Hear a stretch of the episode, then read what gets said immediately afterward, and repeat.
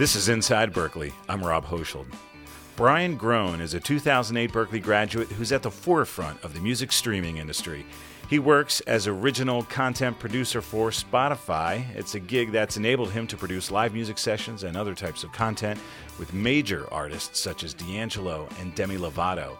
He also worked for Warner for several years, a tenure that began with a Berklee internship. Bryan Grone, thanks so much for joining us on Inside Berklee. My pleasure. So you've been with Spotify since 2012. What's it like to work there? Is it a technology company, a music company? What's the workplace like? Well, it's very much a technology company. Uh, it was built, founded out of Sweden uh, by a bunch of music-loving tech guys, uh, and I think that that part is super important because it's maintained uh, within the culture today. Even though there's a small percentage of the people that work at Spotify that are dealing with the music industry directly, whether that's artists, labels, managers, etc. Uh, everybody's a music lover, uh, and it's very obvious from the turnouts that we get when we bring artists to perform to the opportunities that exist for uh, staff to just kind of jam out. We have a lot of instruments in house, and uh, so it's very much uh, it's a music loving tech company. Uh, it certainly has some of the niceties of the tech company world, the startup world, um, things that make you very comfortable when you're there, uh, so that you're willing to stick around and and work later into the evening hours. But it's it's grown quite a bit in that amount of time. Um, there were about 75 people in New York when I started, and we're upwards of 400 now. Uh, so the growth has been pretty pretty massive, and uh, as much as we can, we've kept the identity of a startup and tech startup. But inevitably, that changes when you have that many employees. So um, it's it's definitely a, it's a lively workplace. It's a it's a young, vibrant workplace, uh, and and it's a lo- open workplace. There's no offices. Uh, everybody is open floor plan. You're right next to the head of your department, uh, and that allows ideas to flow really easily as well, without kind of cre- having that barrier of having to knock on the door of an office and, and find time. People are very approachable. Do you run across other Berklee people there?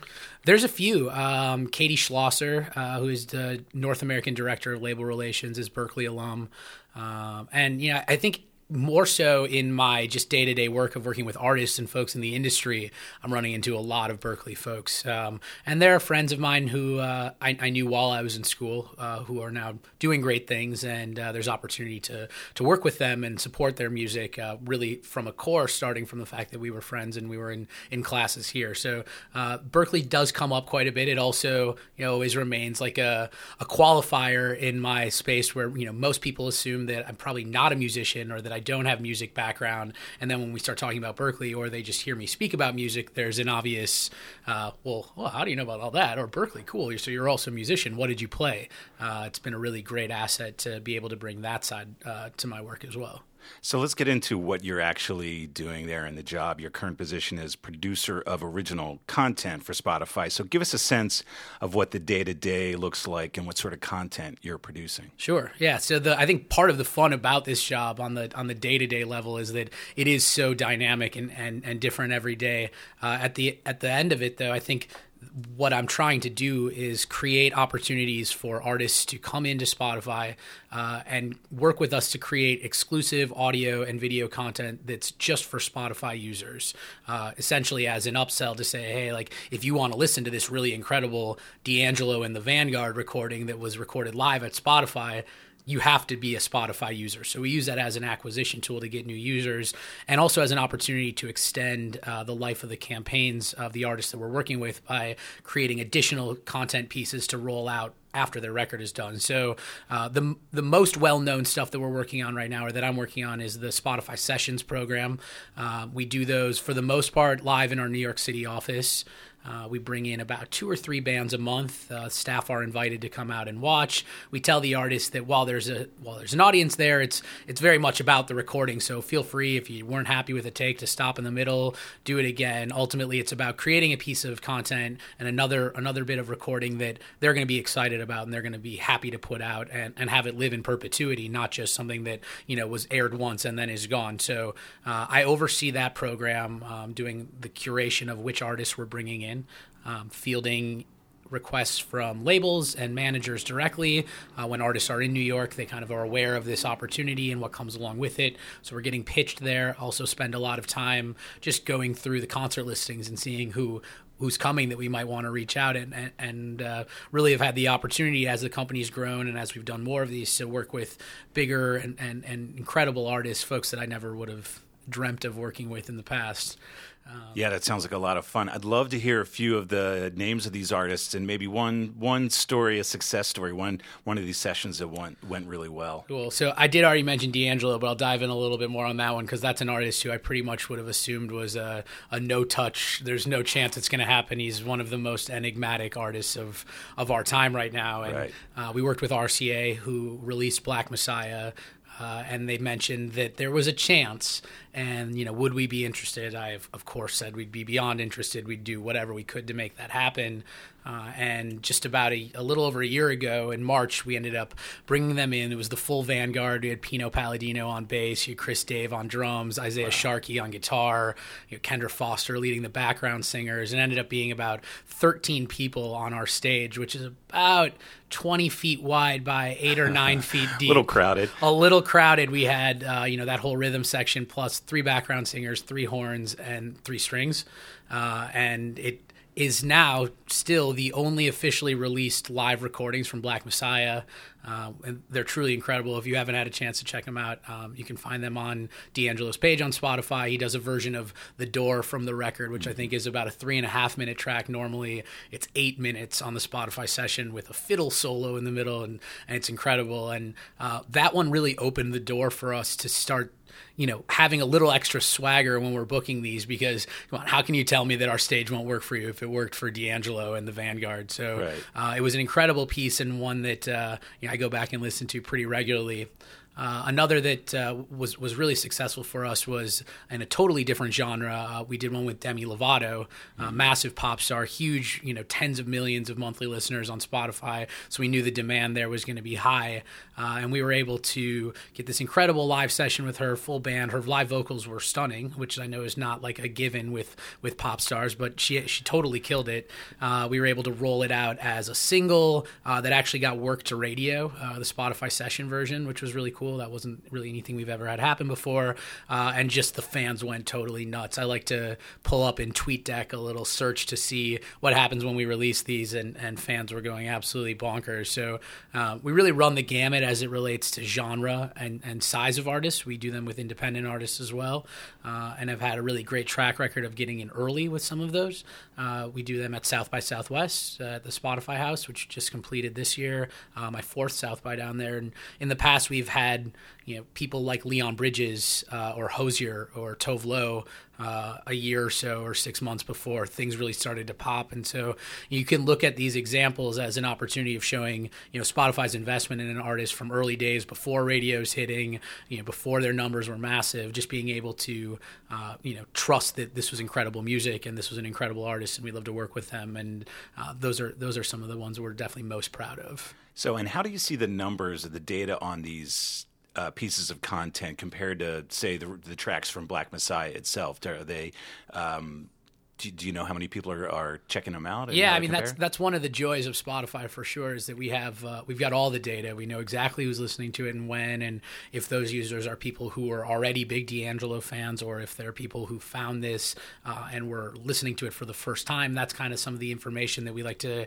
share back as highlights, new listeners that we were able to create for the artist. So you know, obviously the record itself garnered quite a bit of publicity and and and is an incredible piece of work that had been in the works for many years. So that one, obviously, the streams from that are larger than what we're getting from the session. But uh, you know, we're able to reinvigorate the streams of the album when we release the session as well. We'll put it out as a playlist where you can listen to the session up top and then you know smoothly transition right into the record, and that just kind of breathes more life into that piece there. So uh, we've seen really great uptake, and the promotion that comes along with them is the type of promotion that uh, artists are looking for when they're releasing music, putting in front of a broad audience and new releases uh, in our new Music Friday playlist, and, and shouting about it on our social networks too. So you mentioned earlier about the fact that you went to Berklee having a positive impact when you do this content creation work how does that sort of come into play? Can you cite an example of a, of a time when, uh, with a specific artist, where where you know your background as a as a musician and somebody who was educated in music uh, came in handy in one of these? Yeah, you know, I, am trying to think of like a good a good specific anecdote. Um, one that just happened the other day was we're, we working with uh, Jim Eno, who's the drummer from Spoon mm. uh, down in Austin. Jim's an incredible producer and has this really beautiful studio, Public Hi-Fi in West Austin. And uh, away from all the chaos of South by, we hire him every year to be our producer in residence, and we bring a bunch of artists into the studio and um, you know, he recently is now, or now he's in the process of sending us uh, mixes from those sessions, and to be able to go in and sit in the studio and and really analytically focus in on a mix um, was was something that I think he wasn't quite expecting from me. And the the comments that I brought back, you know, hey, the the vocal that was previously felt like a background vocal when it came in after the breakdown felt like a lead vocal, and it was very forward in the mix. Like being able to give very direct feedback versus like, hey, that vocal sounded funny or that sounded different. That's an opportunity opportunity for me to kind of show that I have an understanding of, of what it is that, that I'm talking about. And, and that definitely came from, from spending time here and working with great artists and, and producers in the studio. Did you ever see yourself doing this kind of work back when you were at Berklee? I didn't think that this job would could exist. Uh-huh. Um, it's really been an incredible uh, coming together of both sides of the passion that I have for this business, which is the creative at its core. I've been playing music my whole life. I came here to do performance, um, but really found myself a niche in the digital marketing and the streaming side of the world, um, and really ran with that as I saw it growing, keeping the creative side in its own kind of silo separate uh, my background is also at record labels, and I didn't want anybody at the record company to think that I was there to get a record deal or that I was going to, you know, slide a demo onto their desk. So I went the complete other route of just not telling anybody about that at all, uh, and let my work on the business side stand on its own. Uh, and so to be in a place now where I can impact the creative from an A&R perspective um, and then down to even like on a song level perspective, kind of helping the artist select what they're going to play, what I think is going to do well on the service, what will excite and delight the users. Uh, it's an incredible job. You know, there's a range of opinions out there about Spotify's place in the music industry, even in this community. There's people who are fans, people who aren't. So I know there's been a lot of conversation and collaboration actually be- between Spotify and Berklee's Institute for Creative Entrepreneurship, Berklee ICE. They've talked a lot about sort of the future of the industry, how the model is evolving, and how streaming fits into that. Just want to hear what your take is on Spotify's value. How does it serve artists and composers as well as listeners? Yeah, absolutely. So I think there, there's so many points to this, right? I think there's what's important to keep in context is uh, this is a very massive shift in the industry, which you know has gone through massive shifts in the past. One could argue this might be the biggest one of all. Um, over time, the record companies have always had the ability to kind of dictate the means of consumption uh, via physical products that uh, technology advanced over time, but they were able to constantly get people back in to have to get their music this way, of course, uh, whether it was on a record or an 8-track or then a CD. Um, and then coming to streaming and, and going away from ownership, um, while it potentially took a hit on the recorded revenue side, at least while streaming is growing. What it did do is open up the opportunity for all artists to be able to f- build fan bases on a level like they never were able to in the past. The amount of investment required to discover a new artist in the past was way higher. It took a lot more intent and in a lot in a lot of cases a lot more money uh, to decide whether or not you even liked this artist yet. Uh, I think the democratization of what we've been able to do and build a platform where you and and I could sing a song right now, upload it through an aggregator, and have it just as easily searchable on the platform as uh, as you know Katy Perry is is something that is very different than than what existed in the past. So um, the service is growing. Uh, we're close to 100 million monthly active users at this point, and you know we didn't necessarily teach those users to stream or to get their content online. This is something that's been happening across all media for for quite some time now. And Spotify's goal was really how do we monetize that? How do we remove folks from piracy or from lesser paying situations into at least paying something? Uh, the free service is that it's full of music, but it's also full of functional limitations. You can't take it on the go uh, as properly as you could with paid service. You get the advertisements, you don't get the skip. And so the thought has always been let's show people who are illegally downloading that there's this much more elegant way of consuming music um, and kind of give them a little taste of it and then say, man, it would be really great if I could make this available for myself offline or if I didn't have to listen to these ads. And then you get a user who's spending $120 a year on music, on recorded music, which um, is is greatly higher than you know what the average iTunes buyer spends or what the average CD buyer was spending. Uh, so that that's really the point that we're trying to get to, uh, and that speaks to the revenue around recorded music. But the other major piece here is that uh, there's opportunity to have an understanding of who your fan base is and connect with them in a way that never existed in the past. If you think about um, you know, selling a CD at Best Buy. You get the end cap at Best Buy, and it's this great look, and you know, you get that look for that week, and the user buys a CD, and then you have no connection to that person whatsoever going forward. You don't know how many times they've shared it, how many times they listened to it, what songs they're listening to, uh, and so that leaves a lot of ambiguity uh, in understanding what's working for your music and what's not.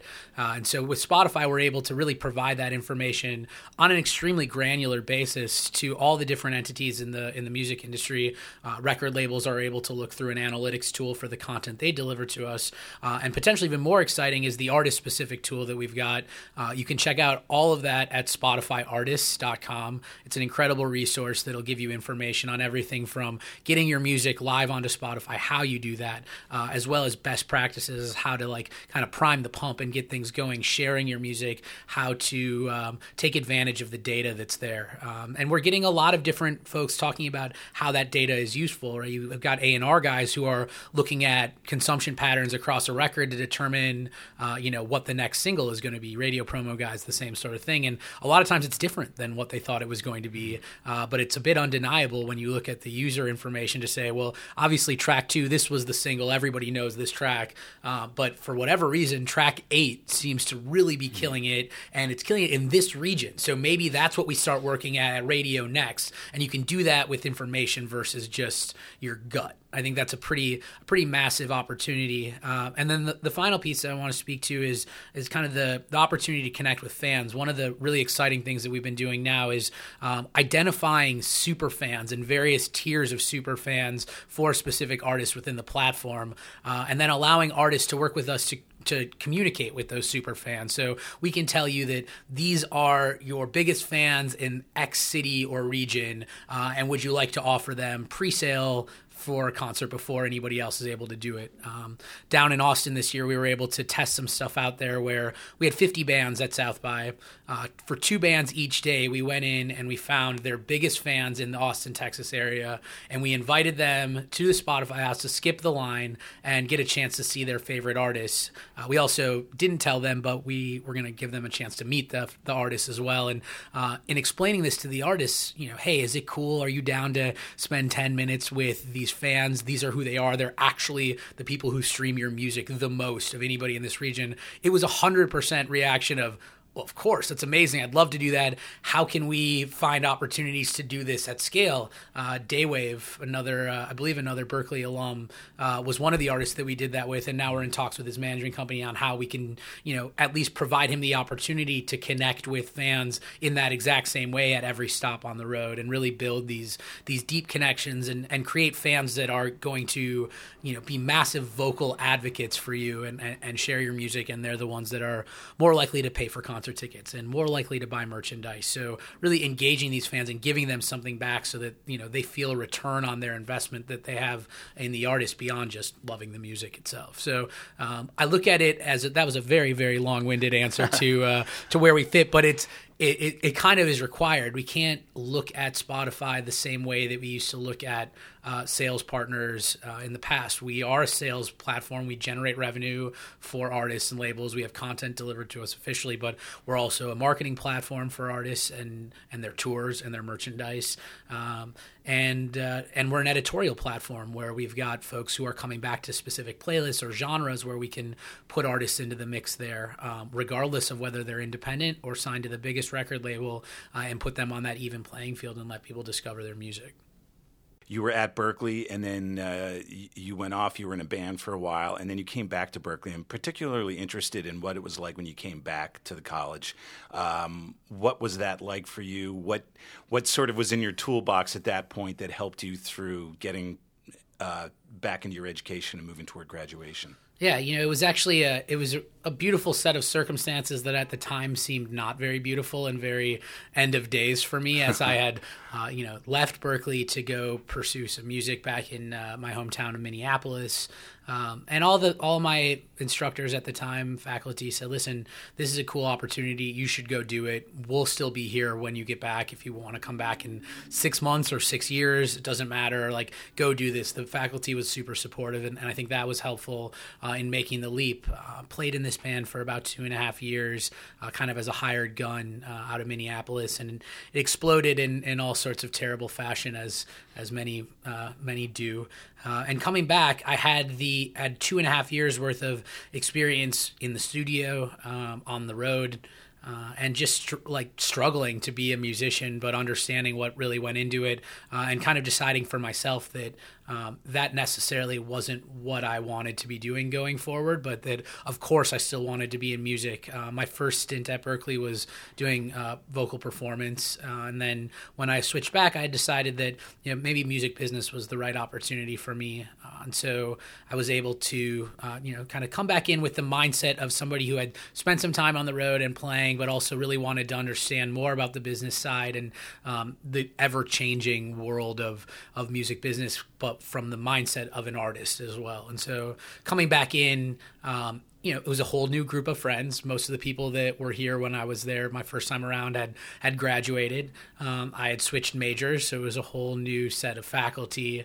Uh, but it was really it was an exciting opportunity to take some of the knowledge that I had and that I was gaining concurrently uh, in working with Warner Music Group as a college rep while I was at Berklee to uh, get a really unique and fresh um, angle on on the education side of it balanced against the real life experience. So it was it, it was fantastic. I you know i'm still in contact with several of my music business prof- professors. I saw several of them already this morning and uh, you know it's just I, I, think it's a, a, very difficult challenge to teach the music business. It's such a moving target. Uh, even six months is enough to to flip everything on its head. So uh, I've got a lot of respect and admiration for the crew here that are you know constantly trying to stay on top of the trends or ahead of the trends to prepare Berklee students for for what's out there. Bryan Grone is an original content producer for Spotify and a 2008 Berklee graduate.